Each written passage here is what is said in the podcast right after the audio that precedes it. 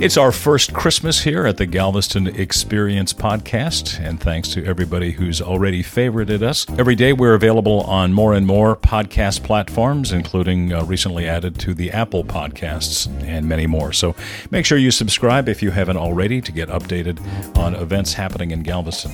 So even though it's Christmas Day, there's still plenty to do and see on the island, especially if you're hungry. There's a Christmas Day brunch at the Galvez today from 10:30 until 4.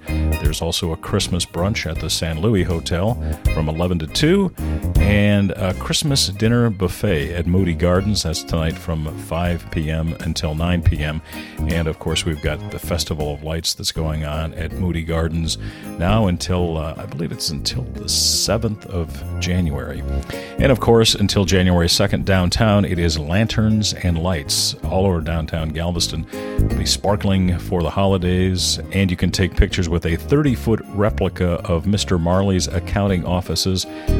That's Scrooge from A Christmas Carol. That's at Saengerfest Park. And there's just tons of holiday decorations and Christmas cheer throughout the Strand and Post Office Street. So, something you definitely need to do with the family. And the best part is that's all free. So, a very Merry Christmas to you and yours from your new friends here at the Galveston Experience Company. We are the home of Radio Galveston, where we're mixing in some Christmas tunes today, along with our regular island mix of classic rock, beach tunes, reggae, and fun oldies. So check us out there at radiogalveston.com. And for the best listening experience for Radio Galveston, just download the Live 365 player from the Apple app or Google Play stores.